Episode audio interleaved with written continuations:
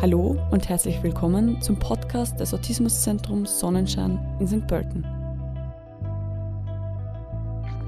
Die Idee dieses Podcastes ist, Informationen rund um das Thema Autismus-Spektrum mit Eltern, autistischen Menschen, Fachpersonen, aber auch allen anderen Interessierten zu teilen.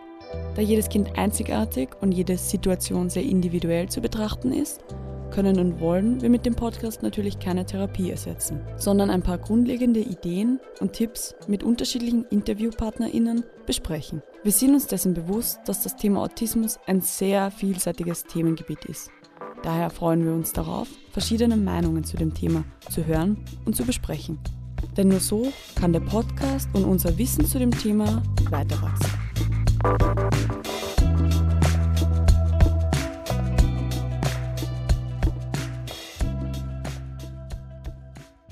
Diagnose Autismus-Spektrum-Störung. Und nun? Googelt man die Worte Autismustherapie, erscheinen etwa 500.000 Ergebnisse. Einerseits liest man davon verschiedene Möglichkeiten zur Förderung und Unterstützung von Menschen mit Autismus. Andererseits wird man schnell, aber auch mit langen Wartelisten oder hohen Kosten für Therapien konfrontiert. Aber wie findet man nun heraus, welche der vielen Angebote auch wirklich seriös und möglichst effektiv sind?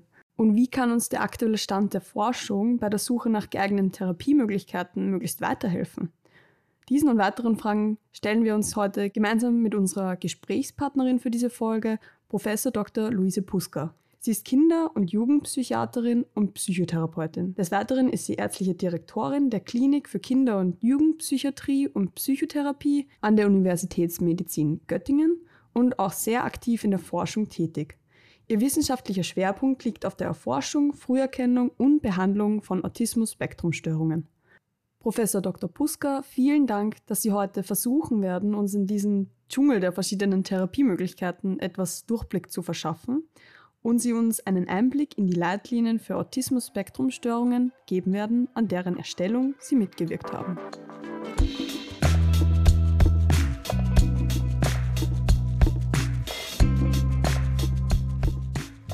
Professor Dr. Puska, Sie haben ja gemeinsam mit MedizinerInnen, anderen fachlichen ExpertInnen sowie Selbstbetroffenen die sogenannten S3-Leitlinien für Diagnostik und Therapie für den Autismusbereich entwickelt.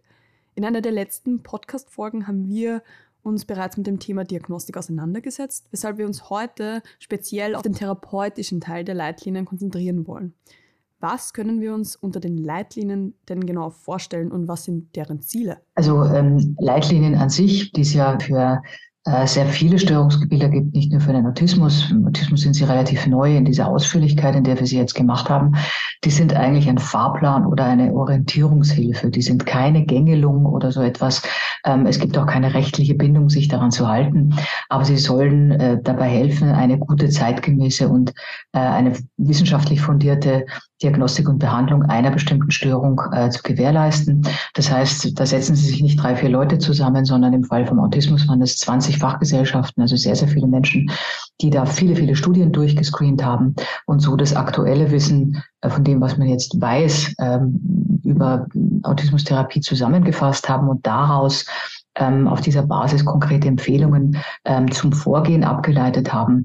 Und das Ziel ist immer, dass man Patientinnen und Patienten angemessen behandelt und äh, versorgen kann. Die werden auch regelmäßig aktualisiert, solche Empfehlungen. Das heißt, wenn es eine ganz neue Untersuchung gibt, die eine bestimmte Therapiemethode in ein anderes Licht setzt oder sagt, da ist doch eine Wirksamkeit nachweisbar, die wir früher nicht gesehen haben, dann wird das auch sozusagen im laufenden Prozess immer wieder abgedatet. Das heißt, wenn die zwischendurch, und das irritiert manchmal Leute, abgeschaltet sind und nicht online verfügbar sind, ähm, dann dauert es manchmal ein bisschen, bis sie wieder da sind und dann steht was Neues drin. Da hacke ich gleich ein. Ähm, und zwar, wo findet man denn die, weil Sie gemeint haben, sie sind manchmal nicht da und dann sind sie wieder da? Ähm, da muss man nicht lange suchen, da gibt man einfach AWMF, Arbeitsgemeinschaft für Wissenschaft und Medizin, ähm, ein ähm, und kann auch gleich AWMF Leitlinien Autismus eingeben. Unter diesem Stichwort findet man die meistens relativ schnell. Da gibt es auch ganz unterschiedliche Kinder- und Jugendpsychiatrische Störungsbilder, die da ähm, gerade bearbeitet werden. Und meistens gibt es eine Kurz- und eine Langfassung, die man sich beide downloaden kann. Und wenn man das nicht immer wieder dauernd machen möchte, kann man sich die natürlich auch ausdrücken und drin blättern, so wie man das früher in einem Buch konnte. Ähm, die Kurzfassungen bieten immer nur die Empfehlungen an. Das ist für die Praktiker wahrscheinlich praktikabler als alles andere. Und wenn man das aber ähm, auch die wissenschaftlichen Herleitungen gerne nachlesen möchte, wie so ein bisschen ein Lehrbuch, dann kann man sich auch die Langfassung zu einem bestimmten Problem angucken. Angenommen, eine Familie hat ein autistisches Kind. An wen können die sich speziell in Österreich, weil in Deutschland ist es wahrscheinlich wieder anders, wenden, wenn man eine Therapie benötigt? Wie kann man erkennen, dass diese Person kompetent ist, um eine geeignete Therapie überhaupt durchführen zu können? Also ich beantworte mal den ersten Teil der Frage. Ähm, in Österreich fragen Sie so ein bisschen die falsche, weil ich ja jetzt wieder seit äh, fast sieben Jahren in Deutschland bin und die österreichische Landschaft natürlich in allem, was sich aktuell entwickelt, nicht so ganz überblicke. Aber ich habe gesehen, dass sich in den letzten Jahren das sehr, sehr positiv entwickelt hat. Es gibt neben dem Ambulatorium äh, Sonnenschein in St. Pölten, was ja eines der ersten großen, äh, auch sehr kompetent arbeitenden Autismuszentren war, jetzt auch in Wien ein äh, neues Autismuskompetenzzentrum. Es gibt das Ambulatorium Libelle, glaube ich, in, in Graz. Es gibt in Linz ähm, äh, bei den barmherzigen Brüdern, äh, vorangetrieben durch den Herrn Holzinger, äh, auch eine autismus-spezifische Frühförderung, die angeboten wird. Also es gibt ja schon eine ganze Menge. Es gibt noch nicht so viele ähm, äh, Facharztkollegen, die sich gerne damit beschäftigen wollen, aber ich glaube, auch das wird äh, sich über die Zeit entwickeln. Wie erkennt man jemanden, der ähm, kompetent ist? Wir haben das in den Leitlinien auch ein bisschen versucht zu beschreiben, ähm, was jemand können muss oder welche Qualifikationen er haben soll. Ähm, das sollte in der Regel jemand sein, der ähm, ein Kinderpsychiater oder ein Kinderpsychotherapeut ist. Der sollte ähm, auf verhaltenstherapeutischer Basis arbeiten. Nicht, weil das die beste aller Therapieformen ist, sondern es ist einfach die evidenzbasierteste für, die, äh, für den Autismus, nicht immer für andere Störungsbilder, meistens auch. Und ähm, es sollte jemand sein, der A, ähm, schon mit Autisten gearbeitet hat und das Störungsbild sehr gut kennt. Im Idealfall ist es natürlich jemand, der mal in einer Spezialambulanz gearbeitet hat, der eine spezielle Ausbildung dafür hat oder der eine Zeit lang auch in einem Autismustherapiezentrum schon war. Das heißt, der in den verschiedenen Ausprägungen ähm, kleinere und größere Kinder und Jugendliche mit Autismus kennt, auch die Diagnostik vielleicht gelernt hat und ähm, es sollte jemand sein, natürlich, der sich mit verschiedenen Entwicklungsphasen überhaupt von ähm, Kindheit und Jugend und auch mit frühkindlichen äh, Entwicklungsstadien auskennt. Sie haben jetzt kurz evidenzbasiert erwähnt. Ähm, können Sie das kurz erklären? Ähm, ja, das ist immer so ein bisschen ein, ähm, ein Totschlagswort geworden, das soll es aber nicht sein. Ja? Also es bedeutet, dass ich ähm, äh, einen wissenschaftlichen Beleg dafür habe, dass eine bestimmte Therapie besser wirkt als eine andere oder dass überhaupt einen Effekt auf ein Störungsbild zeigt oder auf eine Zielverhaltensweise zeigt. Wenn etwas noch nicht wissenschaftlich untersucht ist und es keine Evidenz gibt, dann heißt das nicht, dass die Methode unwirksam ist. Das heißt nur, dass wir noch zu wenig über sie wissen. Etwas anderes ist, wenn etwas negativ evaluiert ist. Das heißt, ich habe in Untersuchungen gesehen, dass das zum Beispiel mehr Nebenwirkungen als Wirkungen produziert ähm, oder dass es überhaupt keinen Effekt hat. In den Leitlinien wird empfohlen, dass man vor Therapiebeginn sogenannte Therapieziele formuliert in Bezug auf Kinder im Autismus-Spektrum, wie kann ich mir da so eine Fragestellung vorstellen? Was umfasst diese Frage und wie formuliert man die? Wie relevant ist dabei auch die Formulierung? Die Ziele äh, richten sich ja immer nach dem, was ähm, man erreichen will, sozusagen. Und der Autismus ist eine sehr heterogene, also sehr vielgestaltige ähm, Störung oder Zustandsbild. Und wir haben auf der einen Seite Einschränkungen bei der Kernsymptomatik, das heißt, wir haben eine eingeschränkte Interaktion und Kommunikation, wir haben stereotype Verhaltensweisen, das ist mal das eine. Wir haben aber auch äh, viele, viele Einschränkungen zum Beispiel in kognitiven und alltagspraktischen Fähigkeiten und in der Anpassungsfähigkeit der Kinder. Das heißt, wie gut kommen die eigentlich im Alltag zurecht? Was können die schon alleine? Können die sich die Hose anziehen? Können die sich ein Brot schmieren? Können die mal um die Leine um die Ecke zum Bäcker gehen?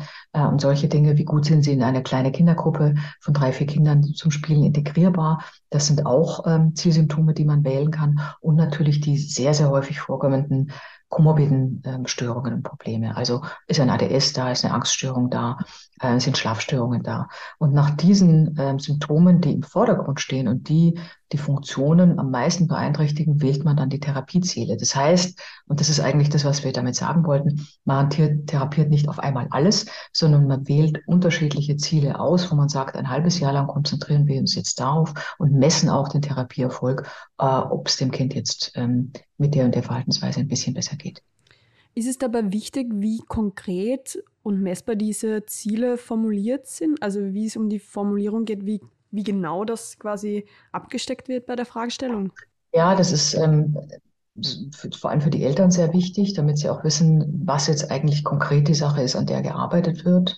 Also wenn man zum Beispiel sagt, man möchte ähm, bei einem kleinen Kind erreichen, dass es in den Kindergarten integrierbar ist. Und man macht jetzt mal ein halbes bis ein Jahr, zweimal die Woche äh, eine verhaltenstherapeutische Intervention, um die Interaktionsfähigkeit so weit aufzubauen, dass das Kind sozusagen einen halben oder einen ganzen Tag im Kindergarten aushält. Dann ist das ein relativ klares Ziel.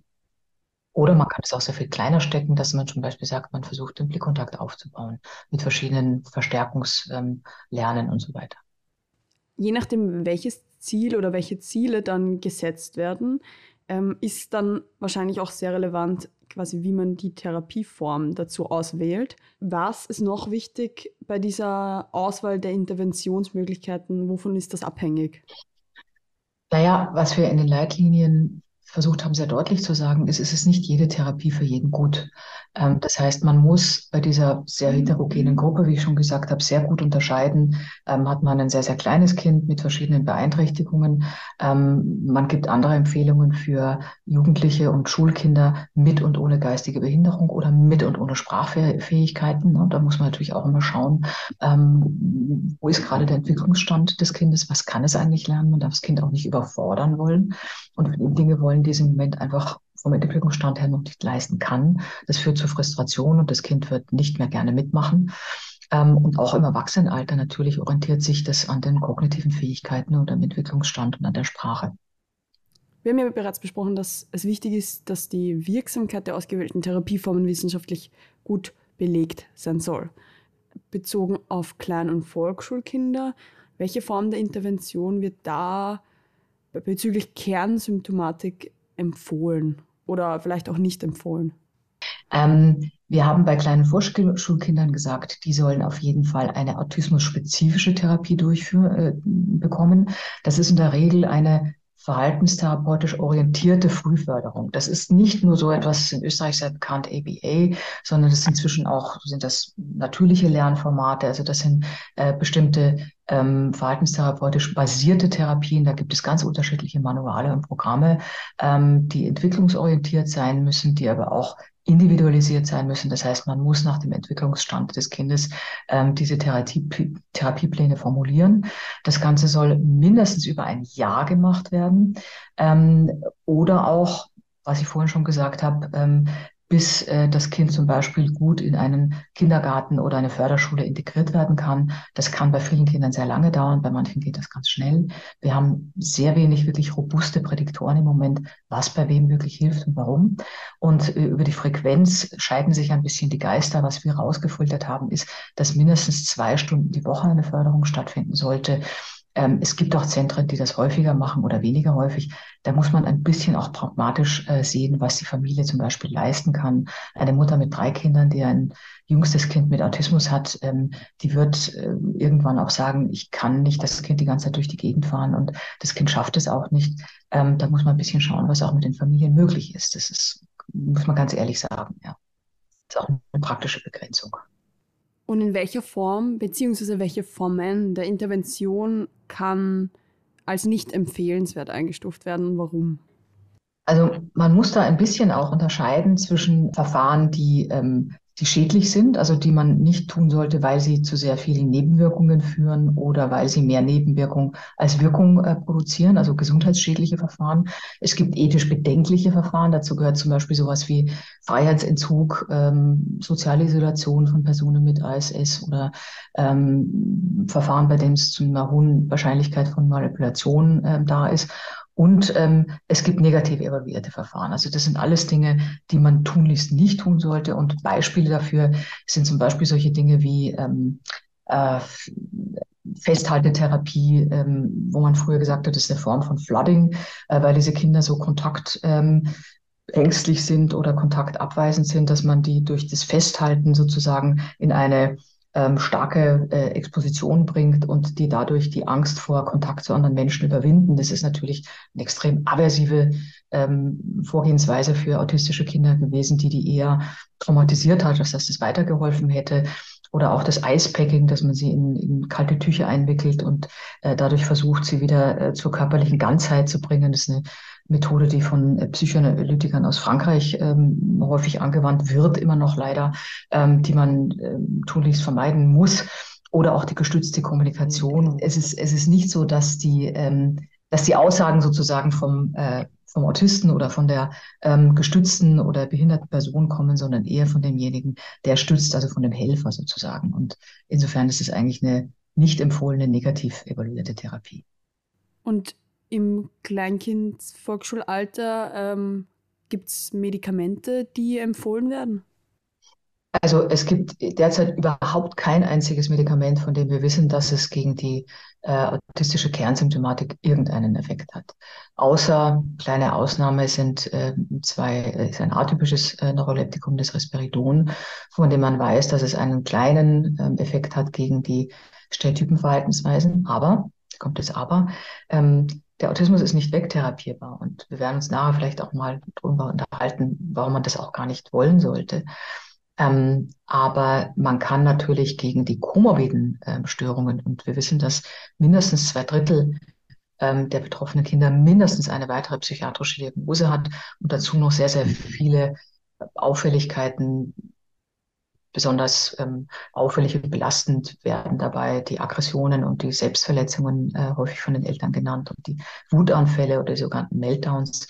Ähm, aber auch Zwangsstörungen, Angststörungen, ADHS können sich sehr belastend auswirken und hindern das Kind auch am Lernen. Ne? Das heißt, auch die ähm, gegen die Kernsymptomatik gerichtete Therapie kann manchmal nicht wirklich greifen, wenn die Komorbidität alles überlagert. Und da machen Medikamente im selben Ausmaß Sinn, wie das bei äh, solchen Störungen ohne Autismus äh, der Fall ist. Zum Beispiel, wenn man Stimulantien gibt gegen ADHS oder wenn man bei schweren Depressionen oder Angststörungen SSRI einsetzt. Das hat äh, eine gute Wirksamkeit und davon profitieren diese Kinder auch sehr klar.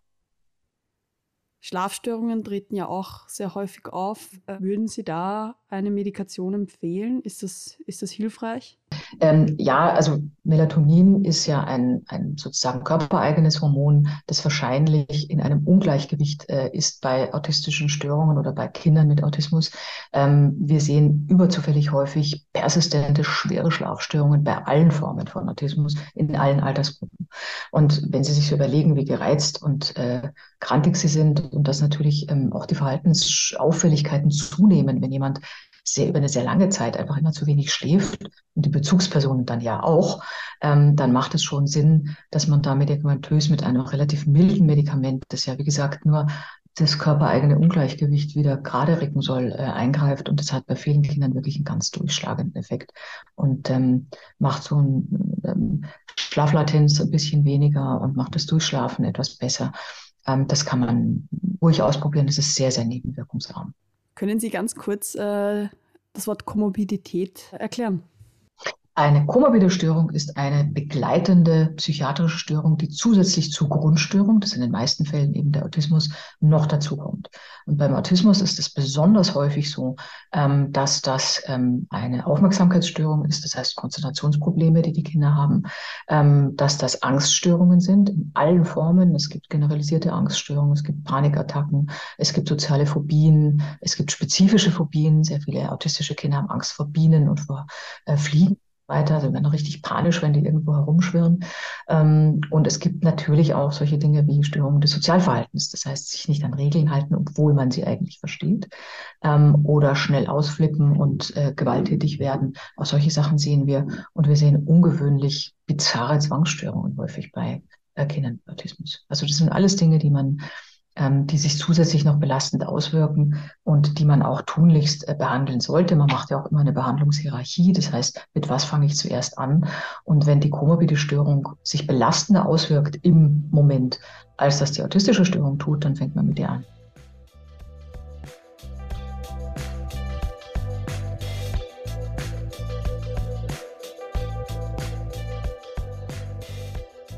Gerade bei der frühen Intervention ist immer die Frage quasi, warum oder soll so früh überhaupt eine Therapie stattfinden? Es gibt dann Stimmen, die immer wieder kommen und meinen, man soll die Kinder im Autismus-Spektrum unter Anführungszeichen so sein lassen, wie sie sind. Äh, wie begegnen Sie diesen Stimmen und welche Therapieinhalte sind gerade in diesem Fundstadion so wichtig? Also ich fange mal äh, damit an, warum soll man eigentlich früh intervenieren? Wir haben, ähm, gerade wenn diese Kinder noch sehr klein sind, äh, eine ganz große Neuroplastizität. Was bedeutet das? Das bedeutet, dass wir, also das Nervensystem ist was Plastisches, was sich sozusagen kontinuierlich während der gesamten Entwicklung bis ins Erwachsenenalter als Reaktion auf Umwelteinflüsse, aber auch auf genetische Programmierung dauernd verändert. Das ist einerseits natürlich gut, das heißt, wir können immer viel machen, aber die größte Veränderbarkeit ist wahrscheinlich wirklich so in den ersten ein bis zwei Lebensjahren, weil wir wissen, dass das Gehirnvolumen sich da nahezu verdoppelt, dass wir ein unglaubliches Wachstum der synaptischen Dichte haben. Ähm, äh, das heißt, das passiert alles lange vor dem Zeitpunkt, wo wir die ersten autistischen Symptome überhaupt äh, sehen und das Ganze zuverlässig diagnostiziert bekommen. Da ist schon sehr, sehr viel eigentlich passiert. Und wir haben so ein einerseits kritische Zeitfenster, wo wir wissen, ähm, so zwischen dem Geburt und im ersten oder zweiten Lebensjahr, da passiert einfach ganz, ganz viel. Und wenn es da nicht passiert, passiert es vielleicht nicht mehr. Und wir haben ein kaskadisches Modell. Das heißt, verschiedene Fähigkeiten bauen aufeinander auf. Also Sensorik, Sprache und höhere kognitive Funktionen. Und wenn sich sozusagen eine Sache nicht entwickeln kann, ähm, hat sich wahrscheinlich etwas vorher schon nicht richtig herausgebildet, sodass sozusagen das Kind irgendwo in einer Entwicklungsstufe stecken bleibt. Und ähm, das, was ähm, äh, wirklich zum ähm, Entwicklung beiträgt, ist eine umfangreiche Interaktion mit der Umwelt. Das heißt, es sind Erfahrungen notwendig, damit sich synaptische Verbindungen und Spezialisierungen wirklich ausbilden können. Das habe ich jetzt sehr kompliziert erzählt. Was ich damit sagen will, ist, in keiner Phase ähm, ist das Gehirn so sensibel für alles, was mit Interaktion, vor allem mit den Bezugspersonen zu tun hat, äh, wie das in dieser äh, Lebensphase passiert. Und wenn autistische Kinder ähm, das nicht machen können, weil sie eben in der Interaktion äh, wenig aktiv sind, wenig Initiationen zeigen und vielleicht die Eltern dann auch ein bisschen auf Distanz gehen, weil sie nicht intrusiv mit dem Kind umgehen wollen. Ähm, dann ist das natürlich äh, sozusagen ein Selbstläufer, weil das Kind immer wieder, immer weiter ähm, ins Hintertreffen gerät. Und deswegen sagt man, diese Früherkennung, äh, Früherkennung und Frühförderung in der Interaktion mit einem Untersucher, aber auch mit den Eltern. Und deswegen beziehen wir die so stark mit ein, weil die ja das 24-Stunden-Umfeld des Kindes bilden.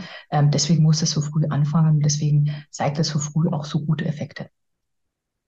Wenn wir von früh sprechen, kann man das mit einem Alter fixieren oder mit einem ungefähren Zeitraum definieren? Also es, es, das früheste Alter, was irgendwie geht. Ähm, wir haben in Deutschland und Österreich noch ein bisschen eine andere Taktik. Wir sagen ja, das ist ab dem zweiten Lebensjahr relativ gut diagnostizierbar. Äh, da spätestens sollte man anfangen auch nicht immer einfach, weil die lange Wartelisten ähm, existieren für so eine Frühintervention, äh, weil wir auch bei der Früherkennung immer noch nicht gut genug sind. Das heißt, die Kinder äh, kommen erst sehr, sehr spät dann irgendwo bei einer spezialisierten Stelle an. Davor sind sie häufig beim Kinderarzt, ähm, der manchmal sagt, es wächst sich aus oder auch nicht so genau weiß, äh, was das jetzt eigentlich sein soll.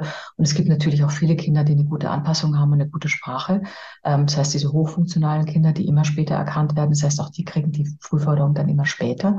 In Amerika ist es schon ganz anders. Da sagt man, wenn ein Kind ein bestimmtes Maß an Symptomen hat, muss es Förderung bekommen, auch wenn man die Diagnose zu dem Zeitpunkt noch nicht sicherstellen kann. Es gibt auch viele Kinder, die aufgrund von Sprachentwicklungsrückständen sehr viel stereotype Verhaltensweisen zeigen. Und in dem Moment, wo die Sprache sich entwickelt hat, ist das komplett weg. Ja, und die entwickeln sich auch sehr gut im sozialen ähm, Bereich.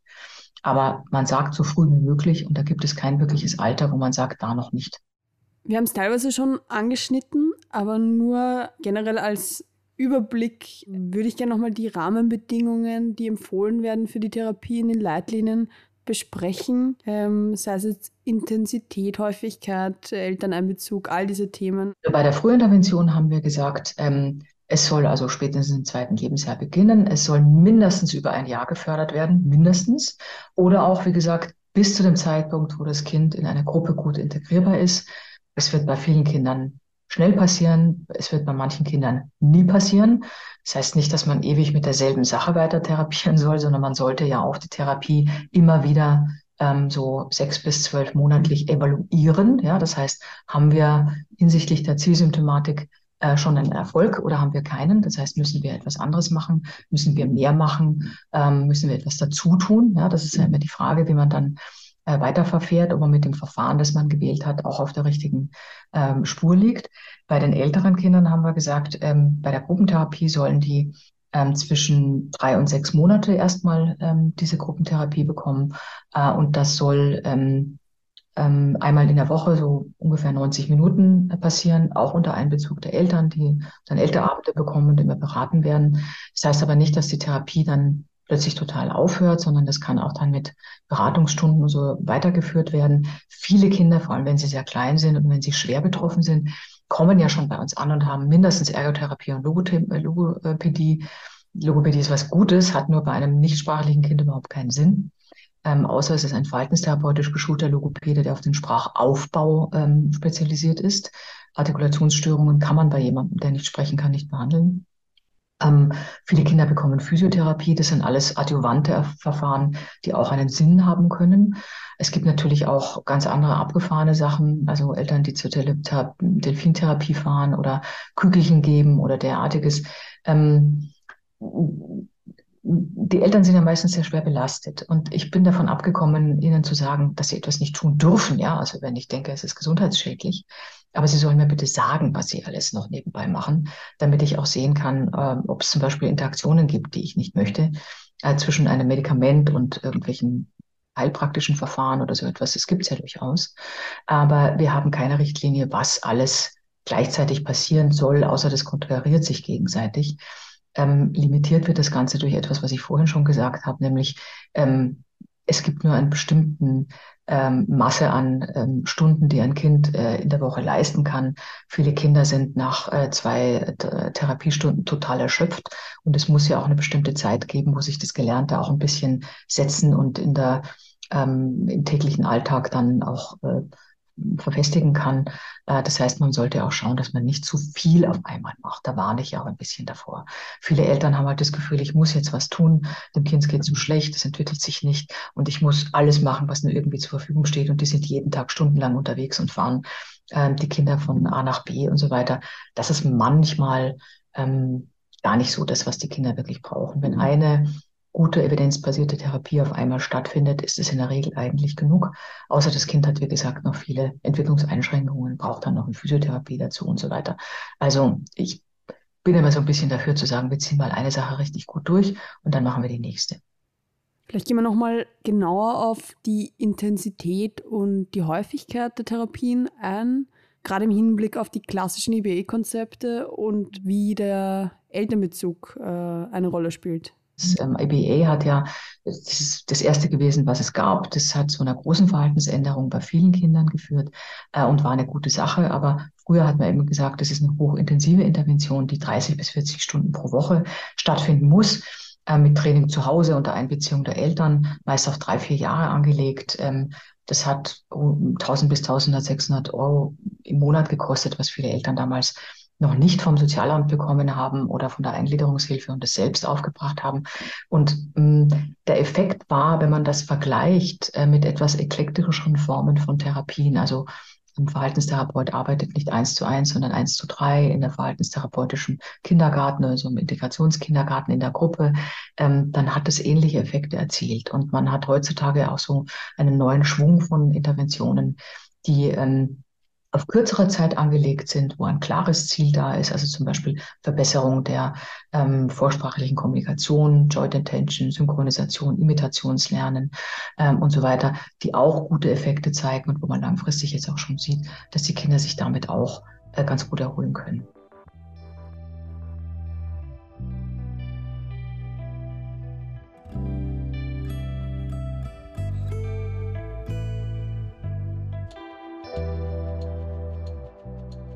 Wenn wir uns den Punkt Elterneinbezug genauer anschauen, was würden da die Leitlinien empfehlen? Welche Methoden gibt es und was macht das für Unterschiede? Also Einbeziehung der Eltern und elternbasierte Therapien sind unterschiedliche Dinge. Einbeziehung der Eltern heißt, dass ich auf jeden Fall die Eltern immer in alle Therapieziele und auch alle meine Therapiemethoden äh, einweihe und sie aufkläre und auch immer bei jedem Therapieschritt ganz genau sage, was ich mit dem Kind mache und wie ähm, sie ihr Verhalten zu Hause äh, auf das Kind einstellen sollen. Ja, das macht ein anderer Verhaltenstherapeut ja auch, wenn er zum Beispiel bei einer Zwangsstörung sagt, sie dürfen ab jetzt die Türen nicht mehr aufmachen, ähm, nur weil das Kind die Klinken nicht anfassen kann, sondern sonst äh, begünstigen sie ja das Verhalten, was da ist. Ja, und so macht man das bei den Eltern natürlich auch. Aber eine elternbasierte Therapie, wie gesagt, schult die Eltern im direkten Umgang, im direkten Kontakt mit dem Kind, ja, und äh, zeigt den Eltern, ähm, das, jetzt hat er gerade eine Initiation gemacht, die haben Sie vorhin übersehen. Äh, wenn Sie darauf jetzt eingehen, dann können Sie ein Verstärken des Verhaltens wiederholen zum Beispiel. Ja? Das heißt, Eltern lernen ihr Kind besser zu beobachten und diese Initiierungen auch selber zu fördern. Und das sollen Sie natürlich nicht nur in einer halben Stunde mit dem Therapeuten zusammen machen, sondern das sollen die ja so viel wie möglich auch im Alltag machen. Oder wenn man Sprachaufbau macht, dann versucht man die Eltern auch darüber aufzuklären, dass die Sprache im Alltag einfach ähm, verstärkt werden muss, indem man Dinge nicht schweigend tut, sondern die ganze Zeit ähm, Dinge benennt, dem Kind sagt, was man jetzt macht, ähm, sagt, du kannst jetzt auch die Milch in den Kühlschrank tun und das Ganze in den Kontext isoliert, sondern immer in Bezug auf eine konkrete Situation, sodass das Kind versteht, was gerade gemacht wird. Ja, und so erhöht sich dann auch so langsam die Sprache äh, über bestimmte Programme. Ja. Und da sind die Eltern natürlich das aller, allerwichtigste Umfeld und die Eltern sind auch die Begrenzung dessen, was klappen kann und was nicht. Die sind die wichtigsten Co-Therapeuten. Und wenn die erschöpft sind, ähm, dann können alle nicht mehr mitmachen. Ja, insofern muss man auch gucken, ähm, dass man die Eltern dann nicht zu sehr belastet und zutextet und was von ihnen will, sondern dass man in der konkreten Umsetzung auch konkrete Ziele setzt und sagt, das machen Sie jetzt zu Hause und das lassen Sie jetzt einfach mal. Ne? Das heißt, die sind eigentlich das ähm, allerwichtigste ähm, Element in solchen Therapien, vor allem bei den ganz kleinen Kindern. Vielleicht hier auch noch die Frage, wie man äh, Kindergarten, Schule, also pädagogische Einrichtungen da irgendwie mit einbeziehen kann und wie relevant das auch ist. Naja, das ist sehr wichtig, ähm, vor allem wenn äh, Kinder zum Beispiel im Ganztagskindergarten integrierbar sind. Das ist ja toll, wenn die das schaffen. Und ähm, in unserem Therapiezentrum machen wir das auch so, dass ähm, wir äh, Therapeuten vereinzelt auch in die Gärten, Kindergärten und in die Schulen schicken, sodass sie dort mit den Kindern arbeiten. Ähm, das haben wir auch in den Leitlinien so gesagt, dass ähm, die Schulen äh, A informiert sein müssen, B, dass natürlich auch Therapie in der Schule stattfinden kann. Ähm, man muss da sich einfach das Setting überlegen, was da im Moment gerade Sinn macht, ob man das lieber zu Hause macht oder ähm, irgendwo in der Praxis im Therapiezentrum oder ob man einfach ein paar Einheiten wirklich in der Schule, im Kindergarten macht. Erstens, um ähm, dem, mit dem Kind auch mal in so einem Gruppenkontext arbeiten zu können, aber zweitens auch, damit Erzieher auch ein bisschen mitbekommen, was der Therapeut da macht und sich vielleicht auch ein bisschen was abzugucken, ähm, was man mit dem Kind alles so ähm, anstellen könnte, damit es sich besser in der Kommunikation, in der Interaktion mit anderen Kindern bewähren kann. Bleiben wir gleich bei Interaktion. Äh, wir haben es schon teilweise, haben Sie es schon erwähnt. Äh, ich würde jetzt noch mal ganz kurz auf den Punkt oder den Unterschied darauf eingehen, äh, Gruppen- und Einzelförderung und was die Integration in der Gruppe ausmacht. Das ähm, Integriertsein in der Gruppe und mit den Gleichaltrigen wie auch immer, äh, Kontakte zu knüpfen, Kontakte zu gestalten, in Beziehungen zu treten, ist natürlich eine ganz, ganz, ganz essentielle, wichtige Sache.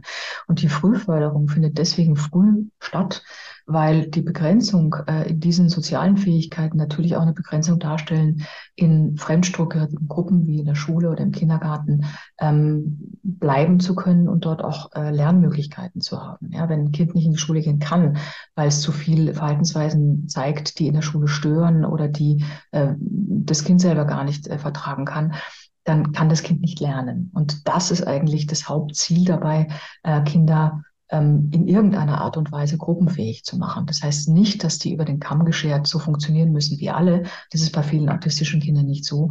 Aber sie sollen die Möglichkeit haben, in Gruppen zu sein. Und viele autistische Kinder haben ja auch einen ganz klaren äh, Kontaktwunsch. Es gibt einige, die haben da gar keine Lust drauf und die können mit anderen Menschen gar nichts anfangen. Aber es gibt viele Kinder, die wünschen sich das, aber sie wissen überhaupt nicht, wie sie an andere rantreten können. Und sowas gezielt mit ihnen zu üben, so mit den vor, frühen Vorläufern der Kommunikation, bis dann später Gruppenverhalten, erstmal mit Einzelkontakten, dann mit, mit mehreren Kindern auf einmal zu üben, ist ganz, ganz essentiell, um diese Integration zu fördern. Wenn man jetzt die Möglichkeit ähm, von einem Therapieplatz für sein Kind bekommt und das ist ähm, optimal, wenn man nun die Möglichkeit für einen Therapieplatz für sein Kind bekommt, ähm, angenommen, das sind optimale Bedingungen, äh, was kann man sich dann als Elternteil erwarten? Ist es überhaupt möglich, eine Prognose zu stellen? Ähm, was ist ein gewöhnlicher Verlauf? Ähm, Gibt es eine Heilung? Gibt es Faktoren, die positiv auf gute Verläufe einwirken? Und kann man das ganz generell überhaupt im Vorhinein sagen? Ist das überhaupt vernünftig, das zu tun? Also man kann, man kann nach dem derzeitigen Wissensstand nicht heilen, aber man kann viele, viele Verhaltensweisen modifizieren. Ähm, Dabei muss man aber auch wissen, dass es natürlich Gruppen gibt von ähm, selbstbetroffenen erwachsenen Menschen, hochfunktionale Menschen, Asperger-Syndrom ähm, diagnostizierte, die sich sehr stark mit dem Störungsbild identifizieren und die sagen, ähm, ich will das gar nicht wegtherapiert haben, das ist meine Eigenheit, das ist mein Charakter, damit ähm, bin ich geboren, ähm, da will ich auch nicht anders gemacht werden. Es gibt deswegen eine Neurodiversität. Das heißt, ich bin eben nicht falsch oder krank, ich bin anders als ihr. Äh, das trifft für diese Menschen auch zu. Und da muss man auch sagen, man will den Autismus ja nicht wegtherapieren, weil er was Schlechtes ist, sondern ähm, man will jedem Menschen die größtmögliche ähm, Selbstständigkeit zukommen lassen, zu der er imstande ist. Ähm, Autonomie, selbst entscheiden, selbst Bedürfnisse ausdrücken, ist etwas, was jeder Mensch möchte. Und ähm, es gibt ja auf dem anderen Teil des Spektrums auch tatsächlich Kinder mit einer schweren geistigen Behinderung, ähm, die nicht sprechen lernen, die ähm, wenig alltagspraktische Fertigkeiten erlernen werden. Aber wenn man das systematisch ähm, schult und behandelt, dann kommt man doch manchmal auf ein Level, was man vorher nicht gedacht hätte. Und ähm, das diesen Menschen oder diesen Kindern vorzuenthalten, ist unfair. Dafür ist diese Therapie ähm, eigentlich da. Das heißt, man versucht, ähm, Funktionsfähigkeit und Selbstständigkeit äh, auf ein möglichst, möglichst hohes äh, Niveau zu heben. Das ist eigentlich das Ziel davon. Und ähm, das hat mit Heilung nichts zu tun, aber es hat mit, mit Autonomie zu tun äh, eines Menschen. Das hat ja auch viel mit Respekt zu tun, äh, dass man es zugesteht. Und vielleicht ganz allgemein, ähm, gibt es dann sowas überhaupt wie eine Prognose? Kann man sowas überhaupt machen, dass man sagt, wie sich ein Kind entwickeln wird? Das kann man nie vorher sagen. Das weiß kein Mensch. Ja, wir wissen nur, ähm, was hilft bei den meisten Kindern. Äh, warum wissen wir auch oft nicht. Es gibt zwei harte prognostische Kriterien. Das eine ist ein Intelligenzquotient über 70 und das andere ist die Sprachfähigkeit. Jemand, der gut sprechen und vor allem auch gut verstehen kann, also ein gutes rezeptives und expressives Sprachvermögen hat und der ein, äh, eine zumindest Intelligenz ab dem 70er Bereich hat, Intelligenz ist immer nur eine Zahl, wird man sagen, aber das ist eben das Konstrukt, das wir da messen, hat eine deutlich bessere Prognose als jemand von einem IQ von 50, der nicht sprechen kann. Und das hat natürlich auch solche Kinder mit ein bisschen besserem Sprachvermögen sprechen erfahrungsgemäß ein bisschen besser auf die Therapien an. Aber es gibt noch viele andere Faktoren, die wir gar nicht kennen. Und wenn man in diese großen Frühförderstudien hineinguckt, sieht man auch bei den Experimentalgruppen, wenn man insgesamt innerhalb der, in der Gruppe sieht, dass da ein hoher Effekt da war, sieht man, wenn man die einzelnen Kinder anguckt, riesengroße Unterschiede. Und wir wissen bis heute eigentlich nicht genau, warum das so ist. Ja, ob sich das danach richtet, ob die sehr viel stereotype Verhaltensweisen haben, ob die sehr viel komorbide Störungen haben von Anfang an, die schlechter profitieren, ähm, ob das Kinder sind, die äh, weniger soziale Motivation haben. Da gibt es ja auch Unterschiede, die man messen kann am Anfang einer Therapie. Das ist alles noch nicht so klar. Vielleicht noch kurz zur Forschung. Die Leitlinien geben uns ja einen tollen Einblick in die Forschung bezüglich der Therapie von Autismus, aber rund um Autismus-Spektrum wird ja auch bezüglich verschiedener anderer Themen sehr viel geforscht. Gibt es da bestimmte Themenbereiche, auf die sich die Autismusforschung im Moment besonders spezialisiert? Also ein großer Forschungszweig, der sich ja explosiv entwickelt hat in den letzten zehn Jahren, ist die ähm, äh, Früherkennung anhand dieser ähm, High-Risk-Sibling-Studien. Das heißt, das sind Untersuchungen an Kindern, die äh, schon ein älteres, mit Autismus diagnostiziertes Geschwisterteil haben und die natürlich äh, dadurch ähm, ein höheres genetisches Risiko haben, äh, selbst autistische Symptome zu entwickeln oder die Diagnose zu bekommen. Und ähm, 20 Prozent sozusagen werden dann irgendwann auch eine Diagnose haben. Und ähm, da gibt es noch so ähm, eine Gruppe, die ähm, keinen Autismus hat, aber auch Interaktionsschwierigkeiten oder irgendwelche anderen Entwicklungsdefizite zeigt. Und wenn man diese Babys ab Geburt bis ähm, ins äh, größere Kindesalter untersucht, dann sieht man natürlich sehr, sehr viele Prädiktoren, ähm, äh, prognostische Faktoren, man sieht äh, Entwicklungsstränge, das heißt, wie hat sich jemand eigentlich entwickelt im Vergleich zu jemandem, der die Diagnose später nicht bekommt ähm, und äh, sieht auch vielleicht ein bisschen ähm, Ressourcen- oder Resilienzfaktoren. Das heißt, was schützt Kinder auch mit einem hohen genetischen Risiko, später nicht die Diagnose zu bekommen. Also das ist etwas, was, glaube ich, sehr, sehr wichtig ist, weil es uns viel äh, insgesamt über die langfristigen Entwicklungswege ähm, des Autismus und autistischer Kinder erzählt hat, ähm, worauf auch viele Frühfördermethoden jetzt aufgebaut sind, äh, auf diesem Wissen. Und das andere ist natürlich, dass ähm, es sehr viele Untersuchungen zu ähm, Emotionsregulation jetzt gibt. Äh, da ist man früher wenig drauf eingegangen. Ähm, wir regulieren ähm, autistische Menschen ihre oft sehr starken Emotionen, also diese Wutanfälle oder diese Meltdowns, ne, wo so wirklich ein Zusammenbruch passiert, der über mehrere Stunden ablaufen kann, wo gar nichts mehr geht. Ähm, die werden zunehmend untersucht, auch was man zu welchem Zeitpunkt äh, dagegen machen kann. Das ist, glaube ich, auch praktisch ein sehr wichtiges Thema für viele Eltern.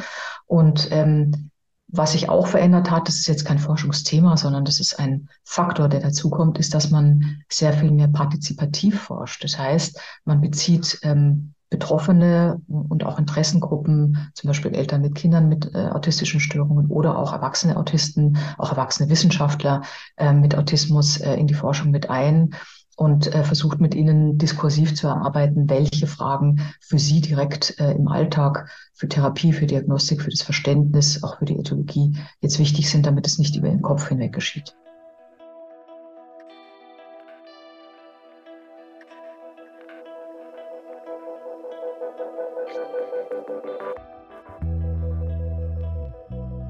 Und damit sind wir am Ende der Folge angekommen. Äh, ich darf mich wie immer im Namen des Autismuszentrums Sonnenscheins bei unserem heutigen Gast bedanken. Professor Dr. Puska hat uns einen unglaublich spannenden Ausflug in die Welt der Therapien und Wissenschaft ermöglicht.